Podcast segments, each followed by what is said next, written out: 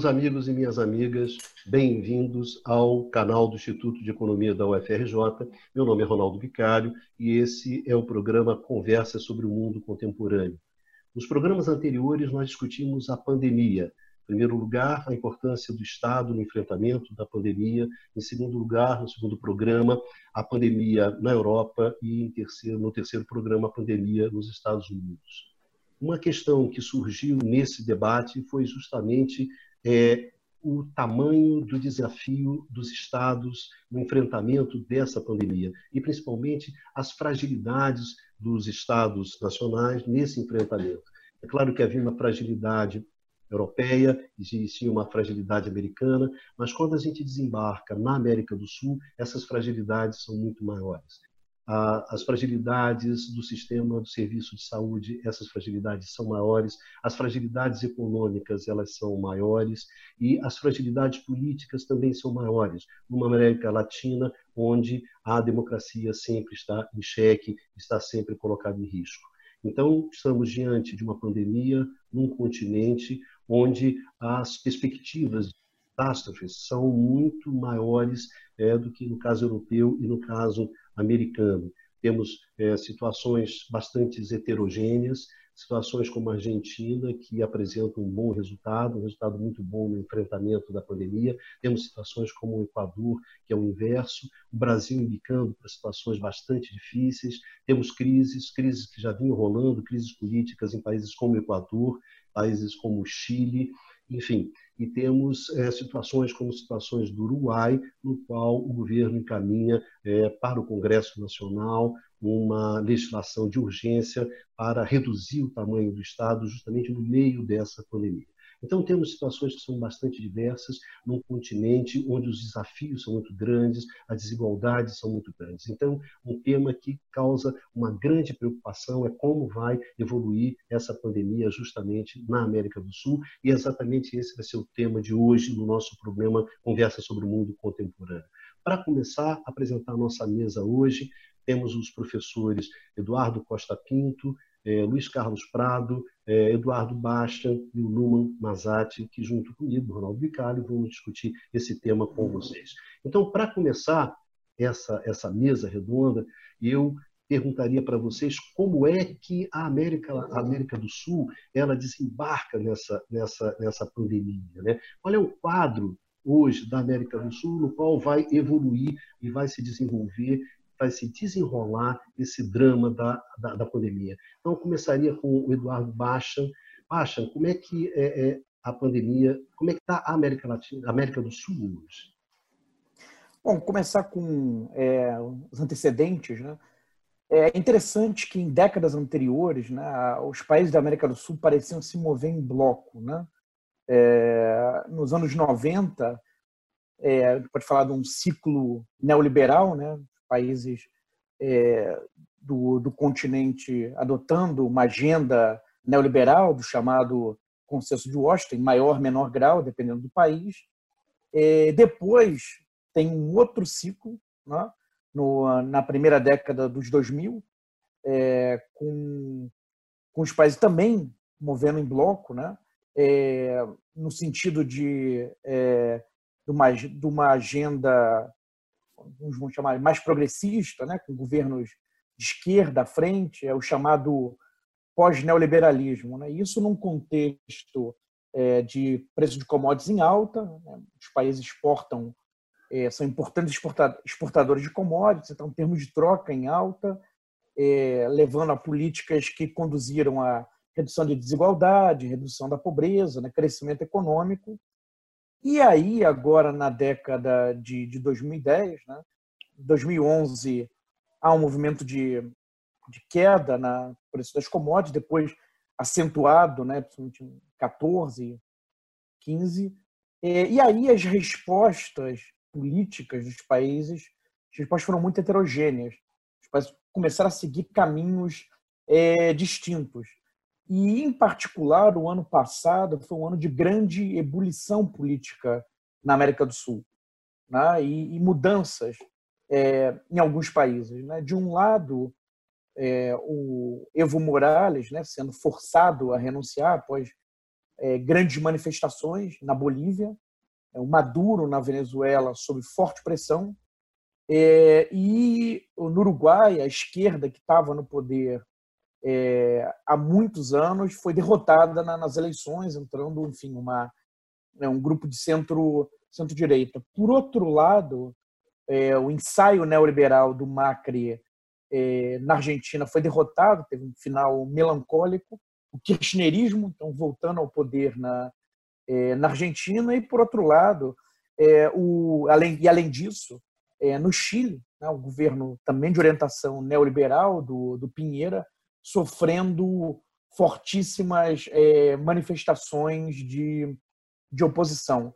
Então, esse é um pouco o caldo né, da, é, é nesse contexto né, que a epidemia, em termos de diferentes orientações políticas e, e reversões até no, no ano anterior, é, que o continente é, ingressa né, nesse ano de 2020, que é, é, o contexto em que o continente é atingido por essa é, pandemia. Dudu, olha só, Eduardo Costa Pinto, né? chamar de Dudu, na mesa redonda pode chamar de Dudu, né? Acho que podemos ter essa certa intimidade. É, é, uma das questões que, independentemente do país, uma questão que acertou a América do Sul inteira, foi justamente a queda dos preços da commodities, e com uma série de, de, de, de consequências econômicas dessa queda. Então, eu gostaria, Eduardo, que você falasse um pouco sobre isso, Costa Pinto. Sim, a queda do preço dos commodities acontece a partir, principalmente a partir de 2011, e afeta de forma diferente cada país. Essa queda do preço das commodities está associada a uma desaceleração chinesa, a uma desaceleração da economia mundial, e afeta diferente por quê? Porque a depender do país, e aí na América do Sul, a, as exportações de commodities são, os produtos são diferentes, e, as, e a demanda, principalmente a demanda chinesa, tem um efeito diferente. Se a gente olha isso em termos de dados, eu trouxe para apresentar aqui para vocês, eu vou compartilhar. É... Opa, Vamos lá. Vou compartilhar esses dados aqui para vocês, mostrando o seguinte: tem uma diferença tá? expressiva é, na, em como vai evoluir os termos de troca. Se a gente olha, por exemplo, o Brasil, né, que está aqui em cinza, o, o, o pico é o, o, ponto mais alto do benefício dos termos de troca é 2011. Tá? Isso vai desacelerar para praticamente todos os países com exceção do Uruguai, que vai crescer constantemente até 2017, cair um pouco em 18. E qual é importante ressaltar qual é o efeito dos termos de troca, tá? Tem três efeitos importantes para pensar os termos de troca. Para quem não é economista, vendo? Os termos de troca têm a ver com o quê? Com o preço do produto que o país exporta é, em relação ao preço do produto que o país importa. Então, você tem um efeito, se o termo de troca melhora, tem um efeito que balanço de pagamentos. Melhora o superávit comercial e seu efeito no balanço de pagamentos. Tem um efeito também associado à questão da renda. Como assim, Eduardo? Exportações líquidas. Então, se as exportações líquidas na demanda agregada têm um peso muito grande, né? e se os termos de troca melhorarem, isso gera um efeito renda. Países menores, como por exemplo, é, Peru, é, Chile, dado o efeito é, da, do, da exportação de minério, Bolívia principalmente, e até o caso da Venezuela, que depende do petróleo, isso afeta, gera um efeito renda direto, que é diferente no caso brasileiro. E, menos, e no caso argentino também. Além de tudo, tem um efeito cambial, ou seja, implica mais entradas de dólares. Então, isso permitiu, a melhora dos termos de troca ao longo dos anos 2000, permitiu menores desequilíbrios macroeconômicos, que seja no balanço de pagamentos, que seja na execução de política econômica interna que foi possível essa mudança do cenário, como Baixa alertou, e foi possível, dentro dos governos progressistas, gerar um, uma melhora distributiva, políticas de demanda efetiva, sem gerar grandes desequilíbrios econômicos, quer seja na questão é, da inflação, quer seja na questão do balanço de pagamentos. Isso vai girar, isso vai mudar de forma gradual, paulatina, a partir de 2011. Isso vai afetar de forma muito diferenciada os vários países. Não por acaso, se você olhar como Baixa bem alertou, a, Bolívia, um problema enorme econômico, é só olhar como vai mudar os termos de troca. É evidente que não dá para pensar é, questões políticas, econômicas apenas pela variável termos de troca. Mas ela é uma variável síntese importante por quê? Porque no caso da América Latina, nós temos uma enorme vulnerabilidade de dependência externa e em cenários de descenso, aí o, o velho PrEP já deixou isso muito claro lá atrás, em mudanças cíclicas, em desaceleração dos termos de troca, aumenta os problemas internos econômicos, isso rebate em termos políticos, né?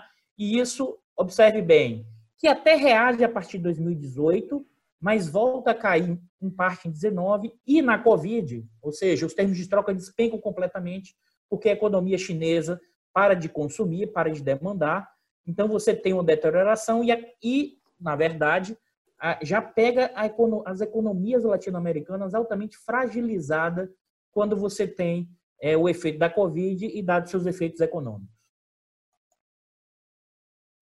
Prado, é, uma das questões, é, eu acho que é importante, você tinha uma série de, de, de tentativas de integração latino-americana, que é uma coisa bom, tradicional dentro do, do, do continente.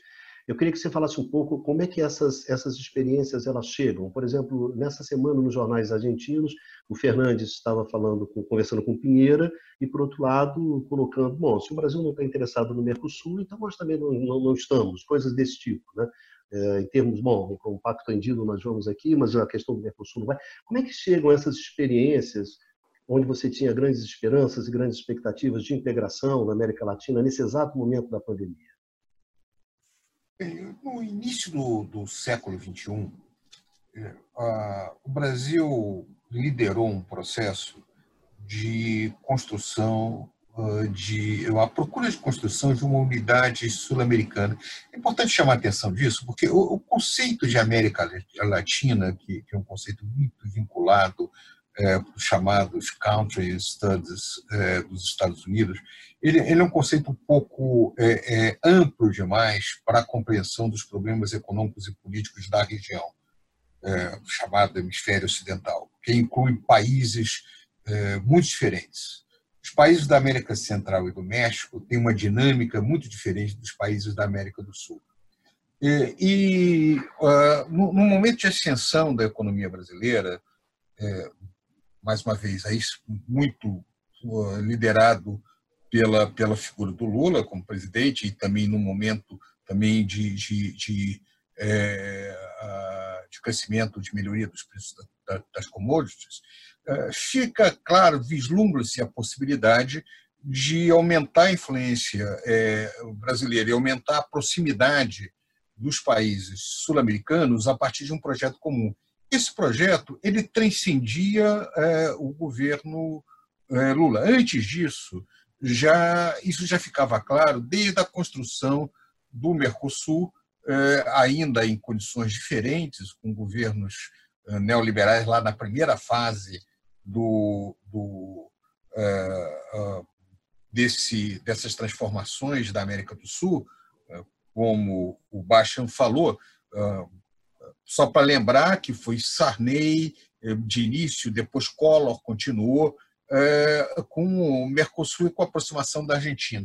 Nós temos que chamar a atenção que, é, ao longo desse período, o resultado foi excelente. Hoje, a Argentina, o Brasil é o maior parceiro comercial da Argentina e a Argentina é o segundo parceiro comercial, segundo, terceiro, dependendo do critério que se pegue, do Brasil. Então, é, a, a, o crescimento do comércio no Mercosul foi muito importante. Mas não foi só aí, foi também a aproximação com o Pacto Andino, foi também é, a criação de fóruns políticos para resolver os problemas da região e assim por diante. É, é claro é, que tudo isso é, foi afetado por várias razões. Foi afetado pela própria dinâmica da, a, o, do da integração em decorrência da crise a partir de 2008, ah, se aprofundando com a queda do preço das commodities e depois se aprofundando muito com a mudança política dentro da região. A diplomacia do atual governo é, é, é fácil dizer, não, não tem como escapar da palavra desastrosa no que se refere à integração sul-americana não há precedente na história do país eh, em nenhum governo eh, da visão de eh, falta de preocupação de uma boa relação com os vizinhos. Isso sempre foi uma marca da política, não apenas brasileira, diplomacia brasileira, mas inclusive da antiga diplomacia portuguesa, fora aqueles períodos de conflito que é, houve no Plata, si mesmo tem funções muito particulares do século XIX. É, o Brasil tem uma tradicional é, a, a relação próxima com seus vizinhos. Nós estamos vendo agora um afastamento grande, um afastamento, ah, no caso do Mercosul, conflitos completamente desnecessários com a Venezuela, independente de se é, achar ou não que o caminho da Venezuela é, é, tem algum é, é, positivo, não a, a, a crescente expulsão de diplomatas da Venezuela é um desastre diplomático, porque não se justifica, não há nada que a Venezuela tenha feito para o Brasil que justifica uma medida tão dramática e tão drástica que eu não me lembro no pós-guerra se o Brasil fez com algum outro governo sul-americano uma medida do gênero. Então, esse tipo de. de, de é, essa, essa conjuntura afeta, somada na questão econômica, tem um fator é, de desagregador para a região. Nessa conjuntura, a Argentina, que também tem seus problemas econômicos, parece que está, é, o anuncia um afastamento do Brasil bastante importante. Ainda é prematuro para nós sabermos o que vai acontecer. Nós temos que aguardar um pouco mais os próximos passos, o que vai ser. Mas a, a ideia de se criar um, um continente mais integrado sul-americana, eh, na América do Sul, parece que está fazendo água. Ah, nem o, a política de eixos que o Fernando Henrique já defendia, de integrar fisicamente a América do Sul foi bem sucedida, mesmo passando pelos governos Lula, nós não conseguimos levar isso adiante, uma série de outras razões. E a questão comercial, que com todos os problemas tinha sido basicamente bem sucedida, agora está definitivamente entrando é, numa, num, num período de baixa muito importante. Então, vamos aguardar os próximos passos.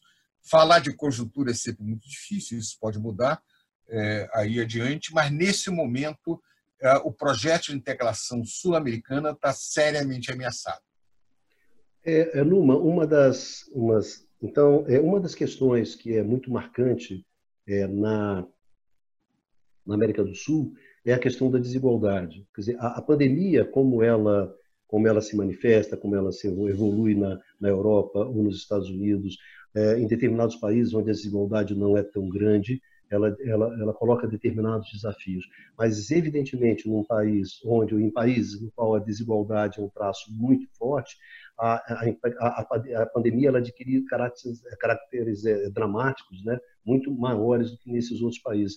Eu gostaria que a gente estava conversando outro dia contigo sobre isso. Eu gostaria que você desenvolvesse um pouco isso, quer dizer, é, como é que se dá a pandemia num quadro de desigualdade, como é o caso na América do Sul?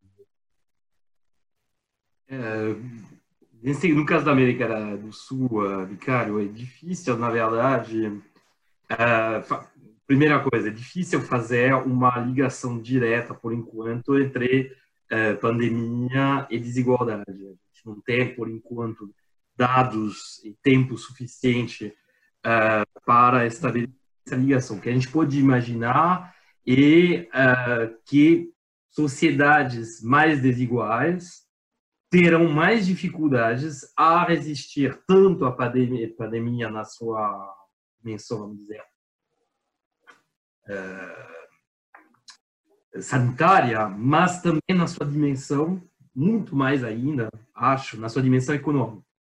Então, é, se a gente for pensar essa, essa questão a nível latino-americano, de fato, há uma das características das sociedades latino-americanas e de ter um alto nível de uh, desigualdade na distribuição de renda. No âmbito dessa, isso significa o que na prática? Isso significa que uma porção importante, uma parcela importante da população está em situação de precariedade uh, no mercado de trabalho e também com níveis de renda extremamente baixos. E, portanto, uma parcela importante da população está próximo ou abaixo do nível de pobreza, qualquer seja o, uh, esse, assim, o padrão que você uh, adotar.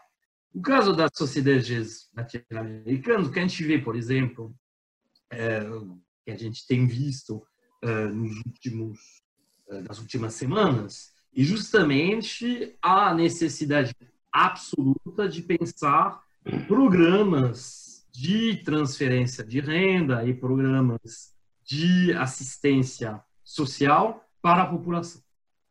Depois a gente vai conversar mais sobre essas questões na segunda parte do programa, sobre as consequências econômicas na, na região da crise do Covid. Mas a gente já pode apontar o fato que o conflito que a gente observa em muitos países entre, de uh, um lado, uma parte assim, uh, do espectro político que defende a medidas de uh, isolamento social e outra parte que defende uma abertura, uma retomada rápida das atividades econômicas, se dá também muito em relação a essa questão da desigualdade, desigualdade social. É óbvio que países que têm maior desigualdade social precisariam montar planos de assistência para a população muito mais uh, ambiciosos do que aqueles que a gente vê na região. É bom, pois a gente não vai entrar nos detalhes dos números dos países, mas uma coisa que mais impressiona na região, a gente vai explorar isso na segunda parte, é que os planos econômicos são muito menos ambiciosos, por enquanto, do que o que a gente observou no caso da Europa ou dos Estados Unidos. A gente pega o caso do Brasil ou da Argentina, as duas grandes economias da região, que seriam as locomotivas econômicas da região, esses planos não representam mais do que 2% do PIB, sendo que a gente está falando nos países europeus, na média, de planos que já somam entre os planos nacionais e os planos regionais, já entre 20% e 25% do PIB. Então, a gente está à frente, no caso, no caso da América Latina, o que a gente vai explorar mais na parte econômica, há uma questão que uh, complicada, essa, essa questão justamente da relação entre a desigualdade na distribuição de renda, a sua a forma com a qual ela é tratada do ponto de vista econômico e como assim blocos de poder vão se uh, articulando em prol ou contra dessas políticas. Não, mas só, só para contribuir para essa discussão, entrando aí nesse ponto teu, eu estava, enquanto você estava falando, vendo aqui na relação dos países, os países de pior desempenho uh, uh, do, do coronavírus não são necessariamente os países mais desiguais, mas são alguns países que são, têm uma renda per capita menor que é o caso, por exemplo, do Equador, do Peru. É, pega Chile, por exemplo, que, tem uma, que é um país é, maior renda per capita na América do Sul, o seu desempenho é, em termos do coronavírus está aparentemente razoável, mas o Chile é um país muito desigual. Então, eu não sei se é, é, a gente poderia dizer que a questão não seria tanto a desigualdade, mas tem a ver, claro, com a postura do governo, se fecha mais ou abre, mas também com a capacidade econômica. Você acha que faz sentido isso? Eu acho que sim, sim. A relação direta entre desigualdade e, uh, a, vamos dizer, o grau de, uh, de gravidade da, da, da, epidemia em cada país, por enquanto é difícil estabelecer. Né? Uh, mas, porque países assim com um maior nível de desigualdade, de repente ter uma capacidade, maior de garantia, ou ter um estado que toma decisão de, uh, de uh, uma quarentena. Então, esse difícil só, dizer. Só, A minha preocupação é mais, Luiz Carlos, como você colocou, na questão econômica. É, Para analisar esse gráfico daqui que você está falando. Olha, dos países mais ricos, Argentina, Chile, é, Uruguai, a, a morte por um milhão é, são pequenas. O Brasil é uma exceção dentro disso, o Brasil é o quarto em termos de renda per capita, é, enquanto o Equador e o Peru estão com é, desempenho muito ruim em termos de números de contaminados. É, eu posso é, imaginar que o caso do Brasil, o Brasil tem capacidade econômica, mas tem uma série de problemas políticos muito graves que poderiam explicar isso enquanto outros países pode ter a ver com a capacidade do, do aparato de Estado de lidar e, e capacidade econômica. É, tem a questão da, da resposta da liderança, né? É. E uma variável, estou especulando aqui que talvez tenha uma importância, é nível educacional, né? da população, é, é. entendimento né? da, da, da gravidade do problema, né? da mensagem, enfim. Tem uma coisa que depende da liderança, que é o tipo de mensagem que é passada, se está tendo ambiguidade ou não. E outra também pode estar relacionado a nível educacional, né? É um país Mas também a capacidade de você ficar tem... em casa, né? Se você é, também, ficar em casa também. e ter não, algum não, tipo várias, de renda são várias, é, Claro, claro. Não, porque há pessoas que entendem a gravidade, mas por uma situação, se não estão recebendo uma ajuda para ficar em casa, né? Se não estão, é, tem a necessidade de, de ir para a rua para conseguir o, né, o seu ganha-pão, né? Então, mas então uma, é uma série de variáveis aí, né? Mas olha só, é, pegando o gancho do Baixa, é, evidentemente que a capacidade que você tem de se proteger ou não se proteger do vírus, na verdade, me parece que tem a ver com essa questão da desigualdade, né? É claro que nós, da classe média, temos uma capacidade de poder ficar em casa, uma série de coisas que, que, que outros, outras, outras pessoas, outras parcelas da, da população não, não têm. Então, na verdade, a questão do confinamento, ele, ela está ligada à capacidade de você injetar, de você é, transferir renda para essas pessoas, para que elas possam ficar em casa. E aí vem a segunda questão, que eu acho que é uma questão é, importante, que é a questão econômica. Então, você tem que fazer uma transferência de, de, de recursos significativos, justamente para essa parcela da população, para que ela possa e ela tenha condições de ficar em casa. De ficar correto? em casa, é. Mas, no entanto, é, é, mesmo no caso argentino, que é um caso, um caso bem sucedido, né, no sentido de, de, manter as pessoas em casa, você tem uma grande dificuldade de desenhar políticas econômicas, de, desenhar estratégias que possam transferir renda e manter, é, manter essas pessoas em casa. E aí, qual é a questão que se coloca? É a questão, bom, você tem um Estado, você tem um Estado que tem problemas fiscais, você tem um Estado com uma série de problemas, você tem situações econômicas delicadas, como é o caso da Argentina, de outros estados, a questão brasileira também, gasta não gasta, enfim. Como é que se dá? É, essa discussão, por exemplo, a gente, quando a gente discutiu no caso americano, obviamente essa questão não se colocou, correto?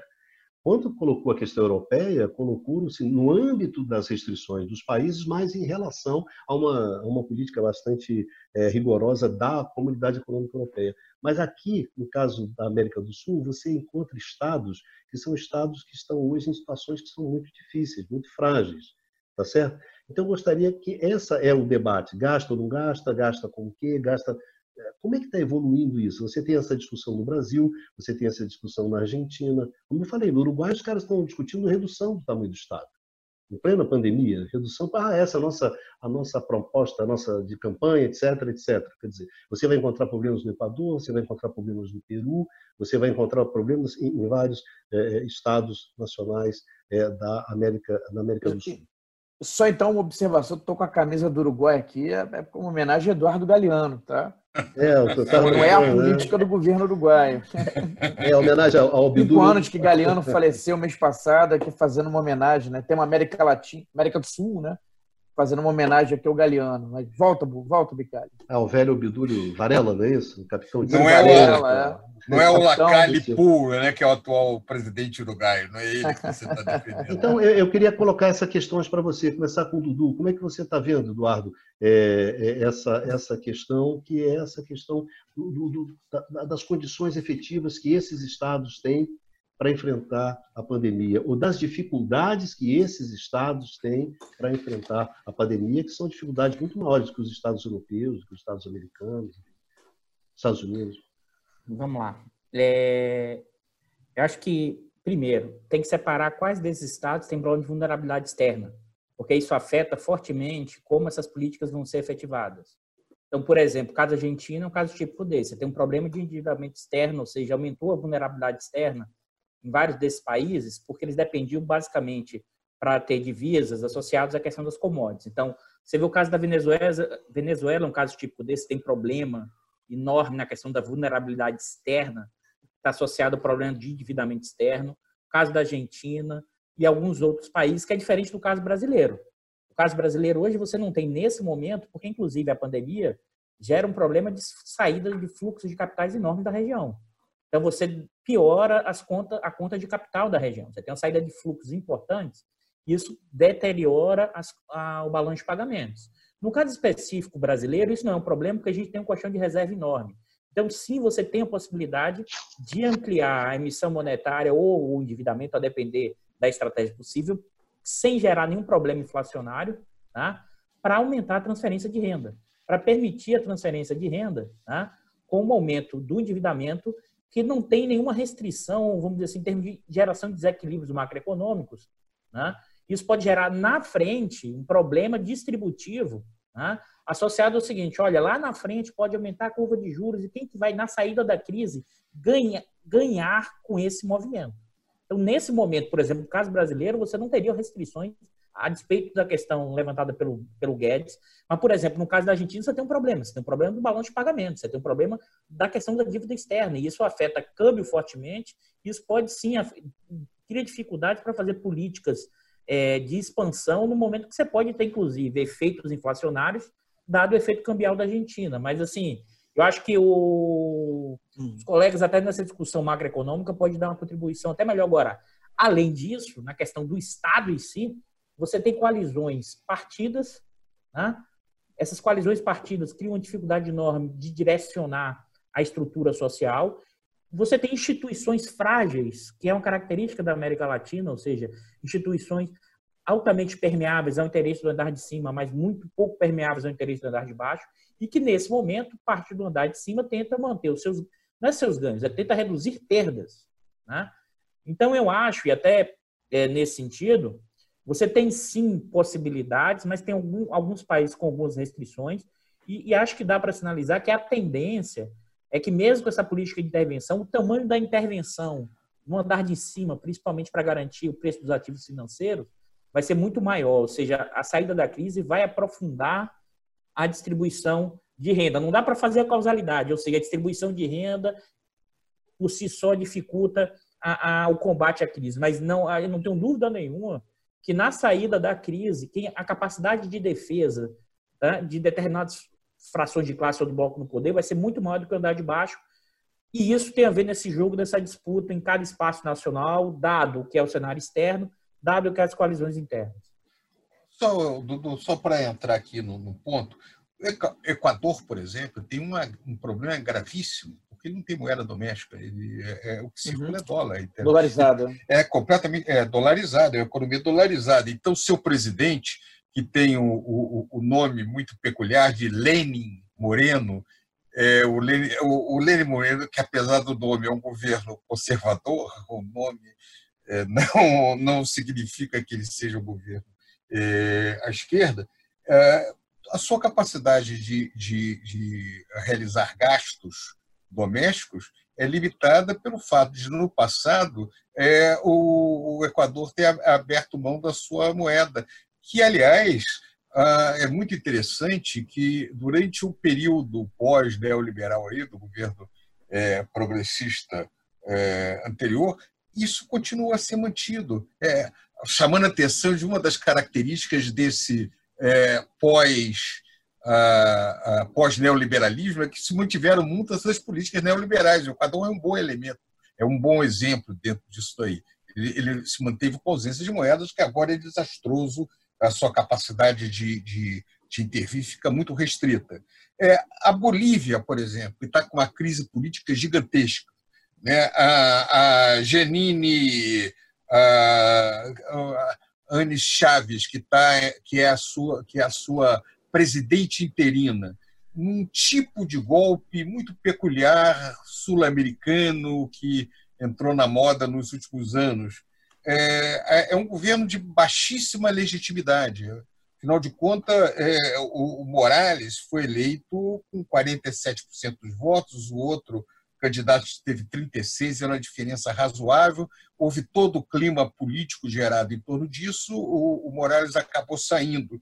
É, então, numa conjuntura política de baixa legitimidade, é muito difícil para o governo da Bolívia atuar também dentro desse critério. Então, se nós pegamos governo a governo, é, algumas variáveis de política econômica, mas também de capacidade da política interna de efetivamente agir. E nós podemos ir adiante. No caso do Chile, que não está nem, ele não tem um grande problema de, de doença, mas é, a, o, o, o, governo do Pineira está usando é, a pandemia como uma forma de controlar os protestos, inclusive é, algumas políticas bastante é, autoritárias dentro, dentro, dentro dessa conjuntura é, da, da pandemia. Então, o que é interessante na América do Sul, que me chama a atenção, é que você tem uma combinação estranha entre é, situação econômica, as diversas fragilidades de situação econômica, os gravíssimos problemas políticos da região e é, os comportamentos oportunistas de alguns governos, ah, juntando no meio de uma pandemia dessa gravidade. Então, faz um cenário muito diferente do caso europeu, e muito diferente da situação americana, apesar de, no caso dos Estados Unidos, ela está, no final do ano, vai ter uma eleição importante lá, etc.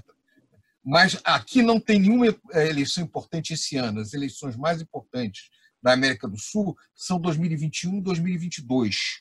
É, mas, apesar disso, o clima político já se é, apresenta como muito mais grave do que na situação americana e na situação europeia. É, chama a minha atenção é, o caso da Argentina, né, que o, governo do Fernandes está tendo uma. É, bom, a popularidade dele está alta, né, porque a, Argentina é uma sociedade historicamente conflitiva. Né? Então, numa sociedade conflitiva, né, historicamente conflitiva, num contexto de crise econômica, né, é, grave, eles estarem conseguindo ter uma resposta tão boa, seja do ponto de vista é, das estatísticas né, relacionadas à Covid, seja do ponto de vista, bom, está relacionado a, a, ao entendimento da população né, do, é, dos méritos do, do governo. Né?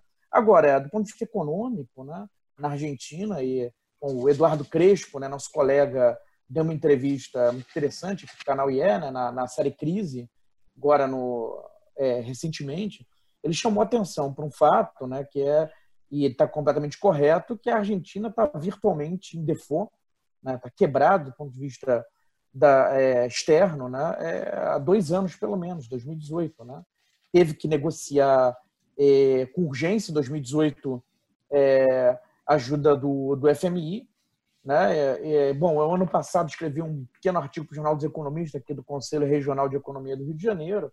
Eu fiz as contas da, dos indicadores de vulnerabilidade externa né, da Argentina, comparando comparativamente aos do Brasil, e realmente a situação da Argentina é uma situação periclitante, muito difícil do ponto de vista é, das contas externas. Então, é, isso limita um pouco a capacidade de resposta do governo é, frente à crise mas até aqui eles estão se saindo bem, do ponto de vista do número de, de, contaminados e de óbitos, mas a questão a ver é, é a capacidade de dar amparo né, à população é, no contexto da crise, enfim, para os próximos meses. Mas Olha só, pelo menos, só uma questão. Pelo, pelo que vocês estão analisando, pelo que vocês estão colocando, quer dizer, a América do Sul, em termos de crise econômica, ela vai enfrentar uma crise econômica muito grande a partir do, do, do, da pandemia. Porque vocês estão desenhando de um jeito ou de outro que esse Estado sul-americano ele é um Estado que ele não tem as condições, de fato, para enfrentar essa crise e para enfrentar essa crise econômica. Então, esse é o desenho. Se, se, a gente considerou que você tinha restrições na Europa, no caso americano, etc., etc., o que está desenhando aqui nessa análise é que a gente vai. A, o bicho vai pegar na, na América do é. Sul. Tá certo? O bicho vai pegar, pegar antes da pandemia. O bicho, é, mas é sem pandemia, questão. já estava para pegar. Se só pegar as coisas um já de cada passa. vez, senhores, o âncora aqui, por favor, um de cada vez. Mas antes de. antes da, Se não houvesse pandemia nenhuma, nós já estávamos desenhando uma grave crise política sul-americana com problemas em vários governos, problemas na Bolívia, problemas no Brasil, problemas na Venezuela. A grata surpresa foi a Argentina. O Fernandes mostra uma liderança é, excepcional, que há muito tempo não tinha na região. Esperamos que se confirme, mas é, ele é uma grata surpresa no desenho. Ah, que fantástico!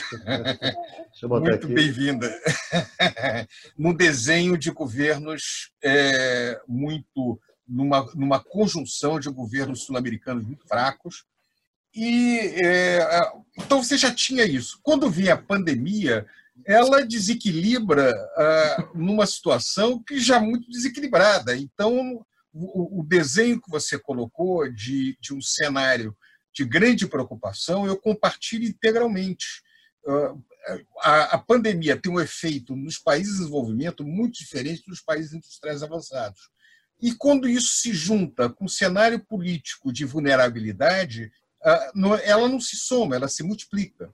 Então, as consequências disso nós vamos ter que aguardar para poder ver, ainda não dá para se, eh, se ter alguma avaliação, mas que elas são, me parece, evidentes na região, eh, isso, isso é óbvio.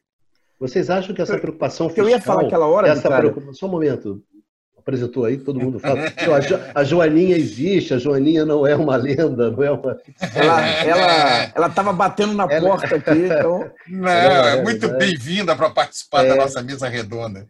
É o da nova geração, não é isso? A nova eu geração. Que falar coisa, falar, falará coisas mais interessantes do que eu, mas. Provavelmente.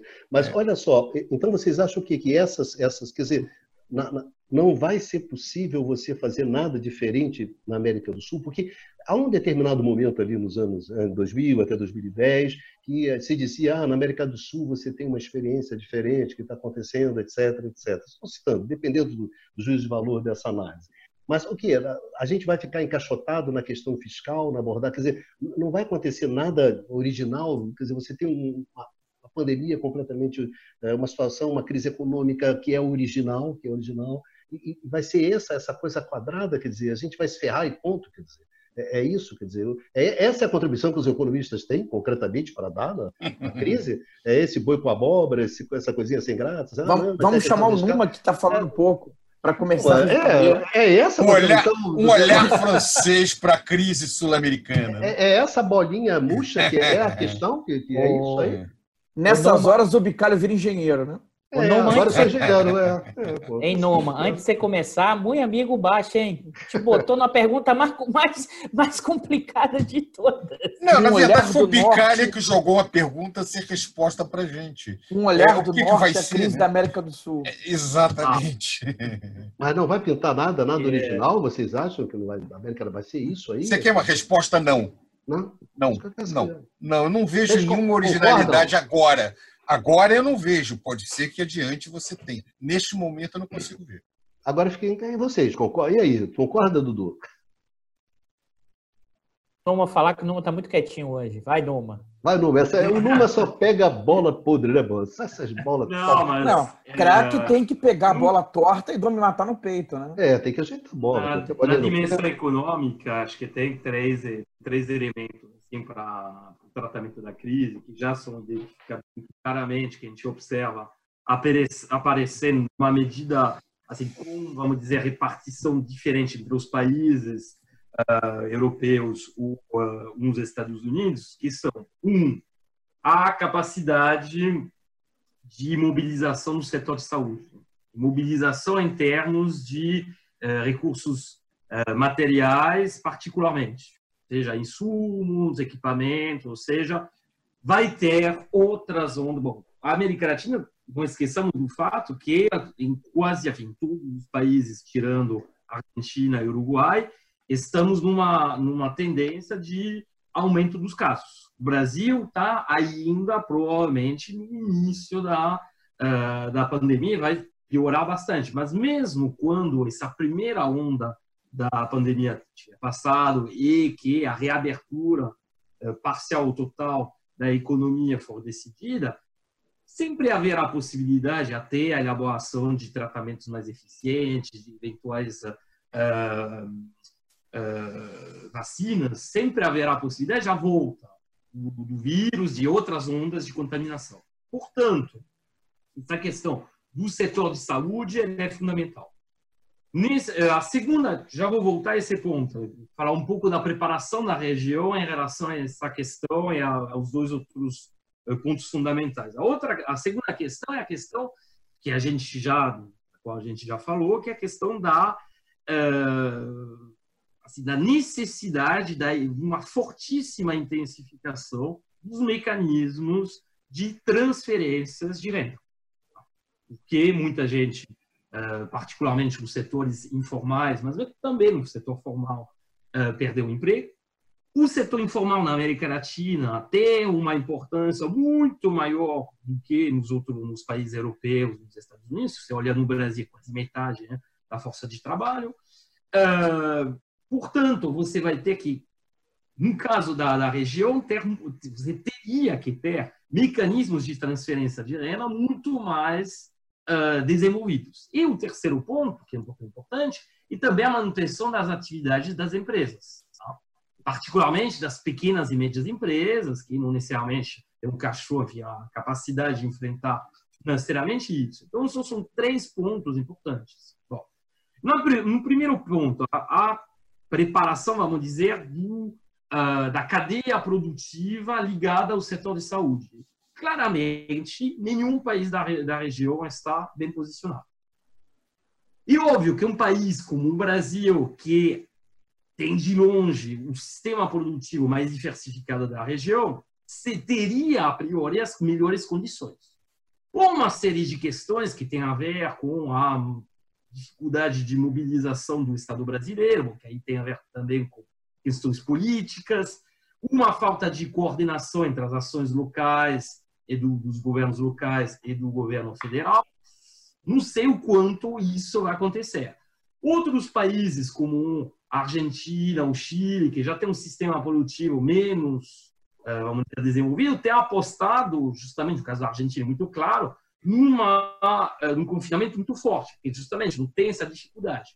Vamos ver, esses países dependem de importações, não têm capacidade de produzir scanner ou o equipamentos, eh, vamos dizer, de bens de capital ligados ao, ao setor médico, não tem. Então, eles vão depender da, assim, da reabertura dos fluxos internacionais desses bens de capital médico. Então, isso a gente não sabe exatamente quando vai acontecer, eles têm recursos, né? já vai falar sobre isso, mas tem essa dificuldade. Bom, questão da transferência das transferências, como a gente já falou, o fato de você ter planos de resgate tão tímidos, e bom, já que foi mencionado o programa uh, do, da série do, de programas assim do, do, Instituto de Economia, uh, do, onde aparece o nosso colega Crespo, o nosso colega Pincos, nesse programa o Crespo já apontou que no caso da Argentina muito claramente um plano muito tímido cima, vai muito na questão monetária e muito pouco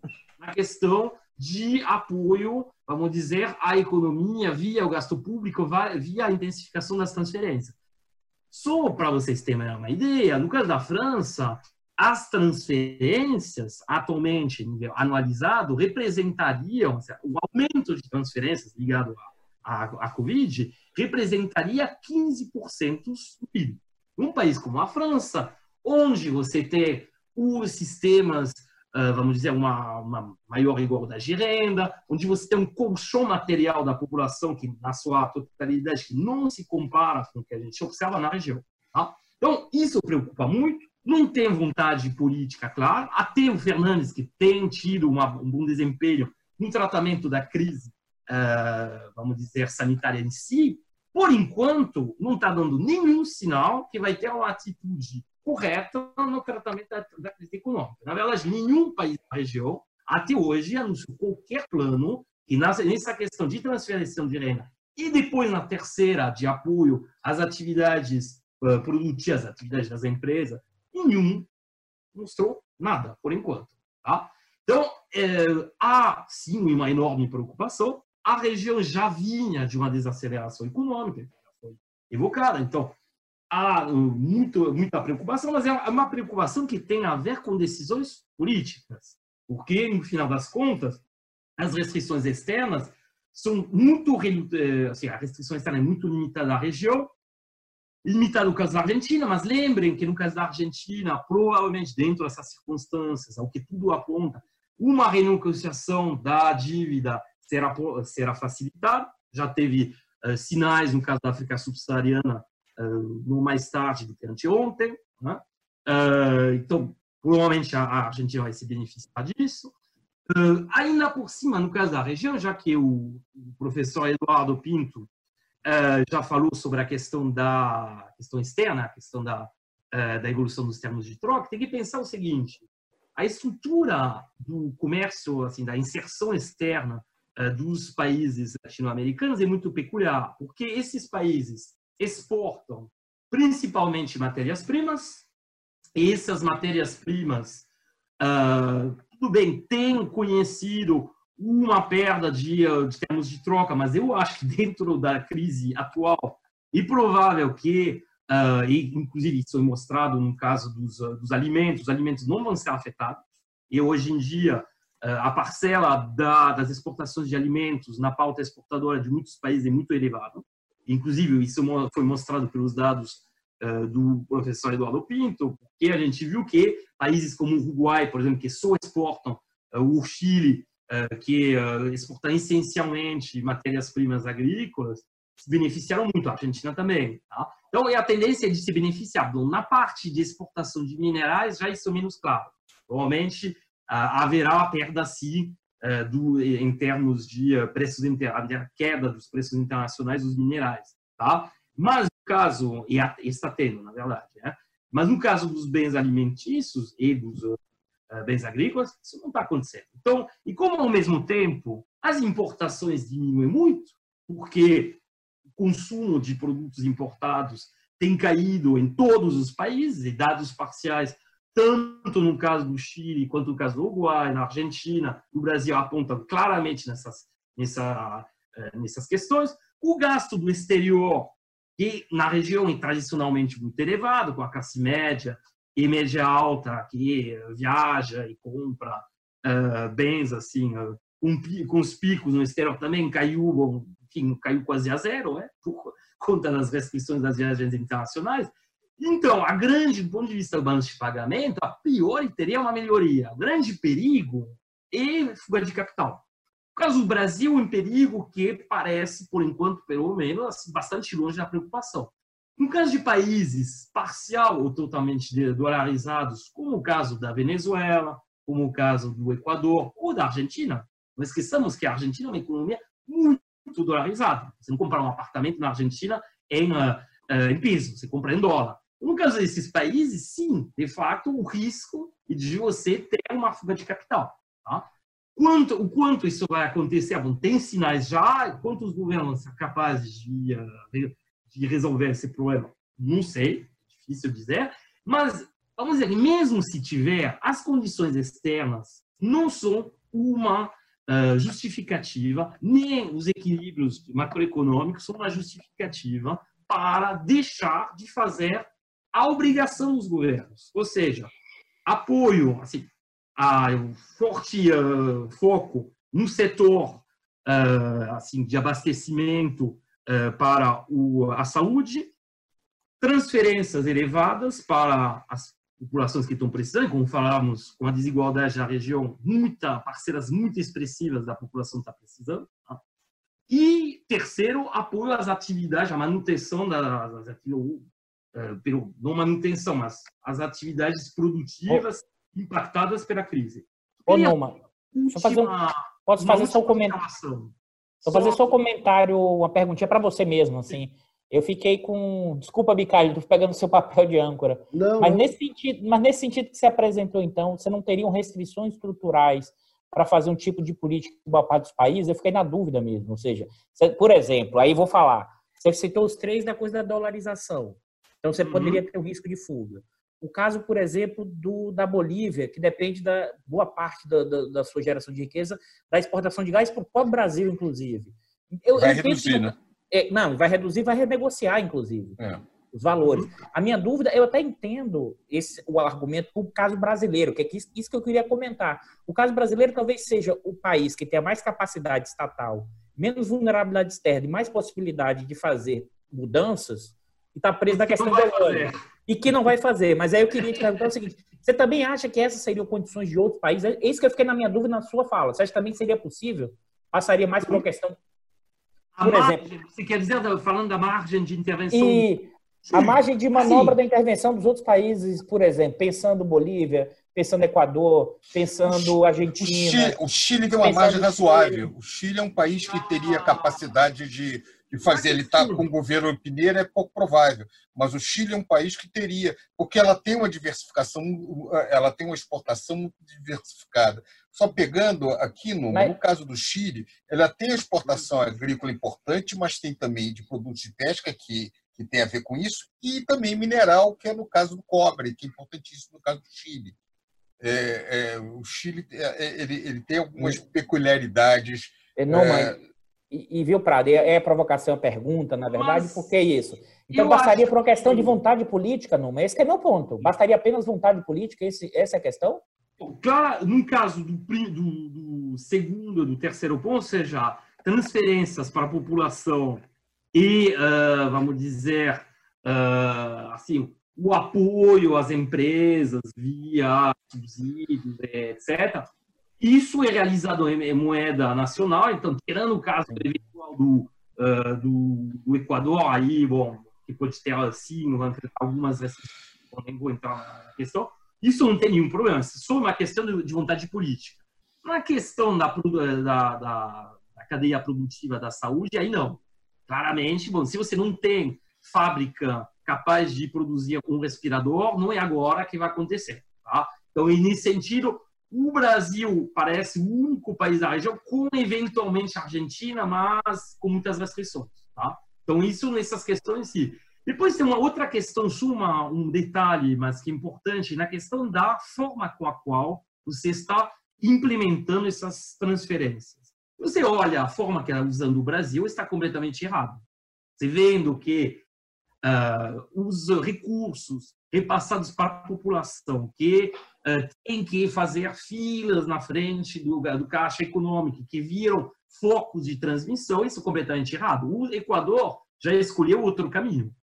O Equador vai abastecer mais da metade da população diretamente com cestas de alimentos. E vão ser distribuídas nos bairros, depois você vai ter oficiais de bairros que vão distribuídos nas casas, ou seja, evitando esses focos de contaminação que você observa no caso brasileiro, por exemplo. Tá? Mas observa eu... também, Numa, você observa também no caso argentino. No caso argentino também Sim. aconteceu isso.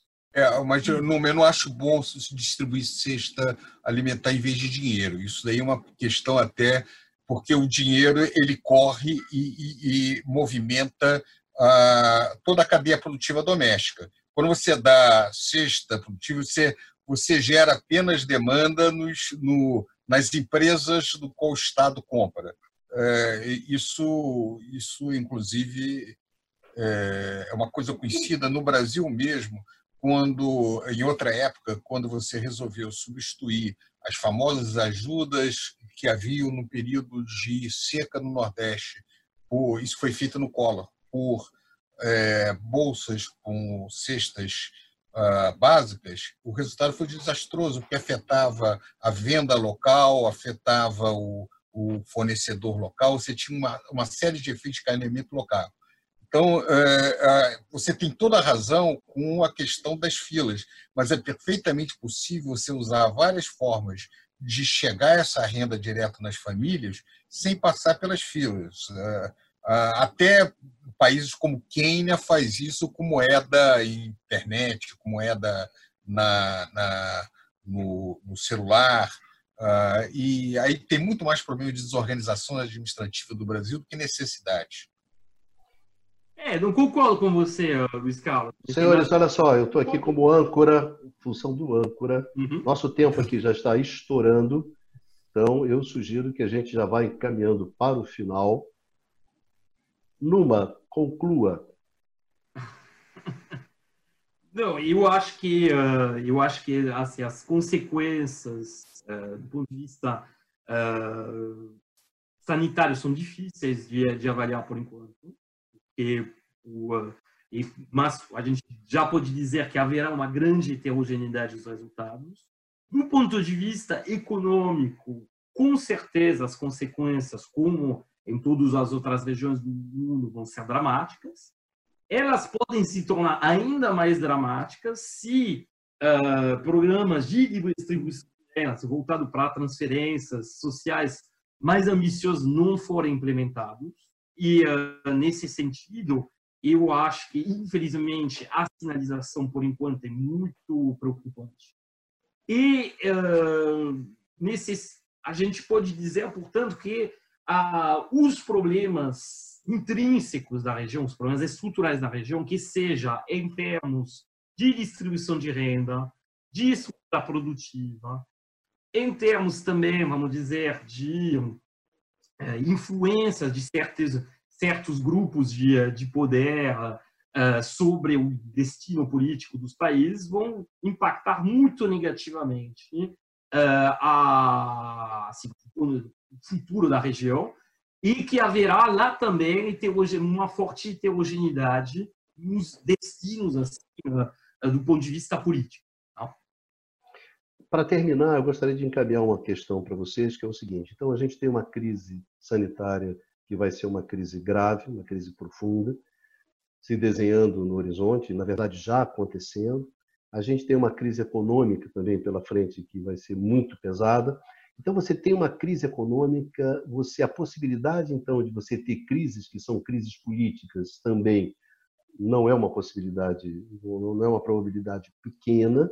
Então teremos crise sanitária, teremos crise econômica, teremos crise política a, questão que se coloca aqui é uma questão eterna na América do Sul. Isso eu queria saber de cada um de vocês. É como vocês veem essa evolução, quer dizer, quais são, em função disso, as ameaças concretas colocadas para o processo democrático na América Latina?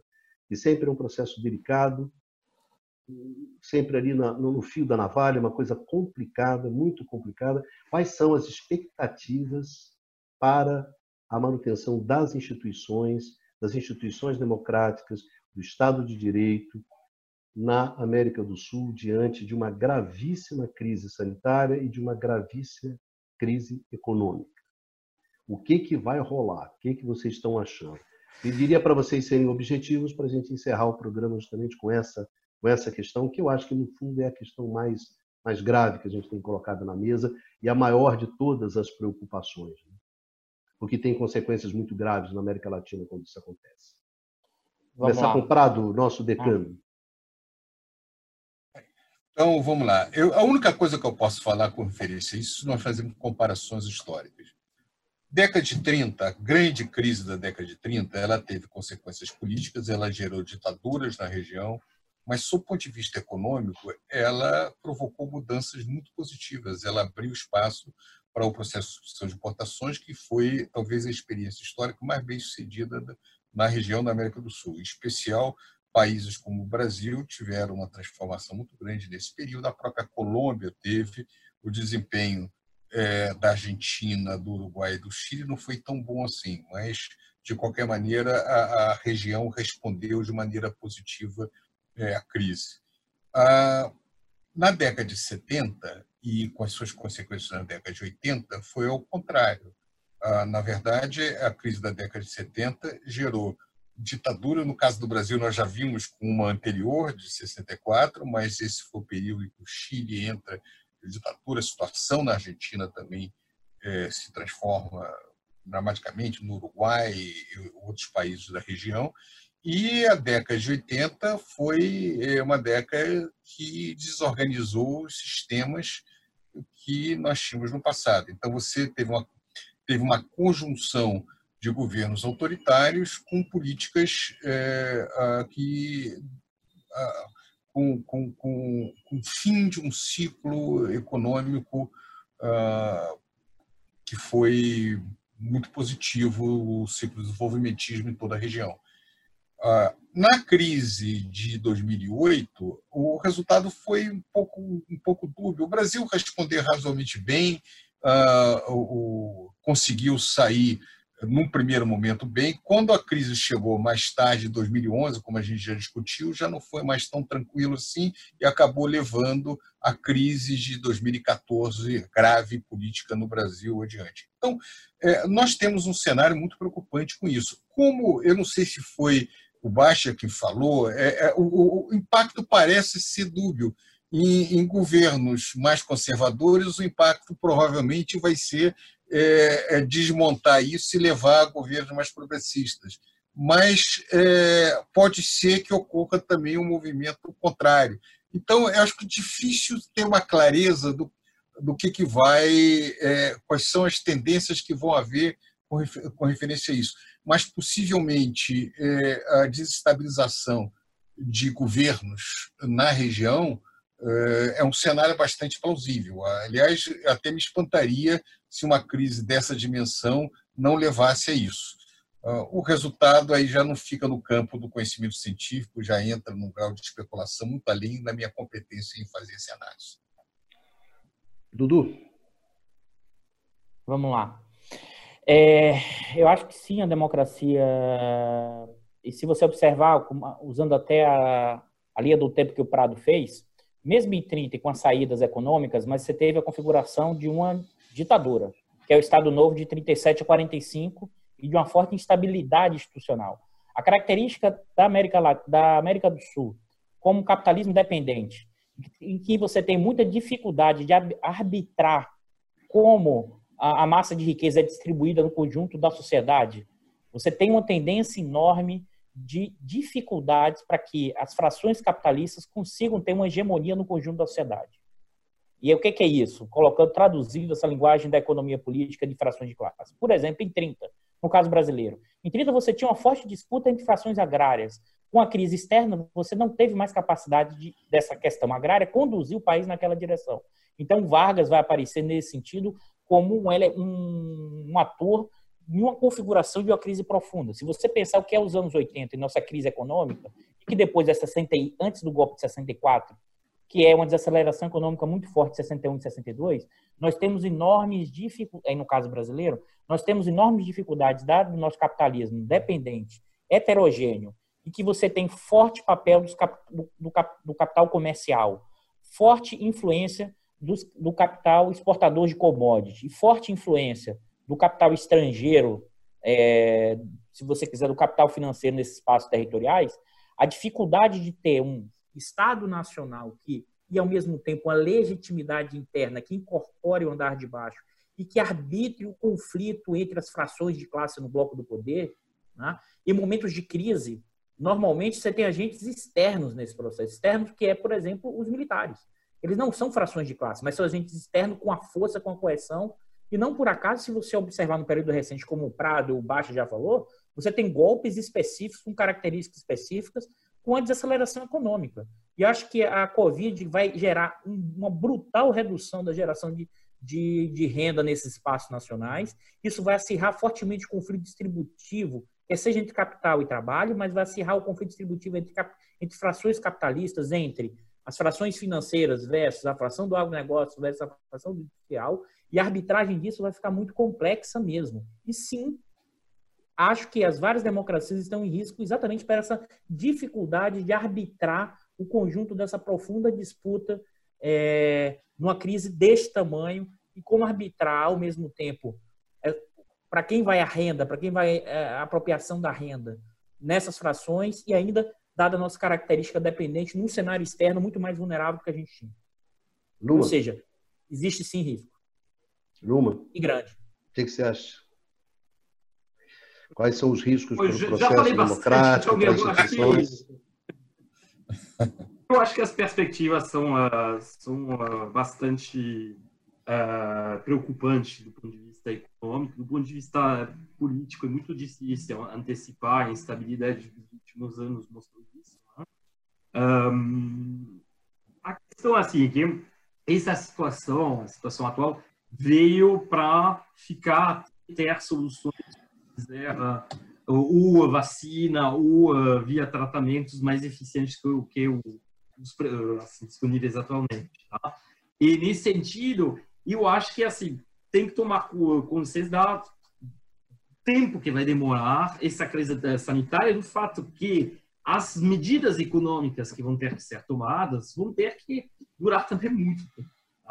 E uh, voltando ao caso, por exemplo, uh, do uh, caso do Brasil, das, da assistência no caso do, do, Brasil, eu acho que assim, teria que colocar sistemas permanentes, que nem o, o Bolsa Família, por exemplo, e de, no caso dos outros países, pensando de apoio à população, pensando que essa situação vai continuar por um bom tempo.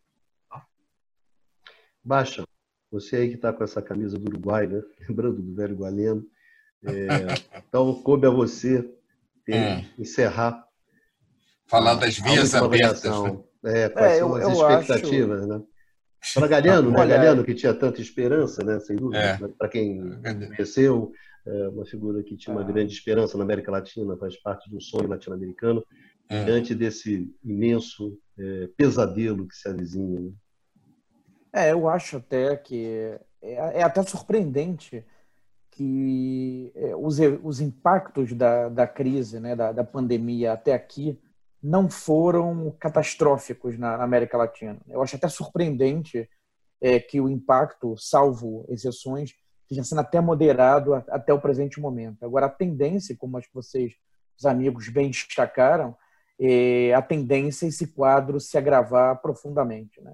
Provavelmente a gente vai, nós experienciaremos né, na América Latina é um quadro muito mais dramático, mais agudo do que o que está sendo observado nos Estados Unidos ou que foi observado na Espanha e na Itália. Então, quer dizer, em contextos como esse de crise aguda, é, em regiões é, historicamente instáveis politicamente, é, tendem a ter um impacto disruptivo.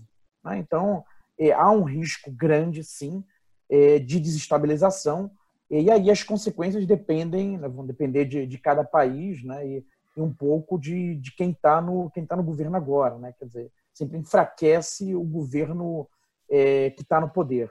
É, agora, a, a saída para isso também, sintetizando um pouco o que foi colocado aqui, passa por Estado. Né? Seja nas respostas mais de curto prazo, né, diante da crise, dos impactos da crise, seja pensando até em políticas de prevenção para riscos de futuras pandemias. Né? Passa por Estado. Né? Passa por, seja de um lado, Estado de bem-estar social, no sentido de uma rede de segurança social, saúde pública, seja pelo lado de um, chamaria de um Estado desenvolvimentista, de políticas industriais, né, de desenvolvimento de, de setores para ter capacidade de resposta, até por uma questão de, de segurança é, nacional. Tá? É, esperamos né, então, que essa, esse tipo de resposta que pede mais Estado seja pela via democrática. Né? Agora, para isso, será preciso vencer resistências ideológicas. Bom, gostaria de agradecer, em primeiro lugar, aos nossos amigos e às nossas amigas que nos acompanharam até aqui. Agradecer aos meus colegas, o Luiz Carlos Prado, o Eduardo Costa Pinto, o Numan e o Baixa. É, e vamos nos encontrar na próxima semana num novo programa é, Conversas sobre o Mundo Contemporâneo. Se cuidem e vamos em frente.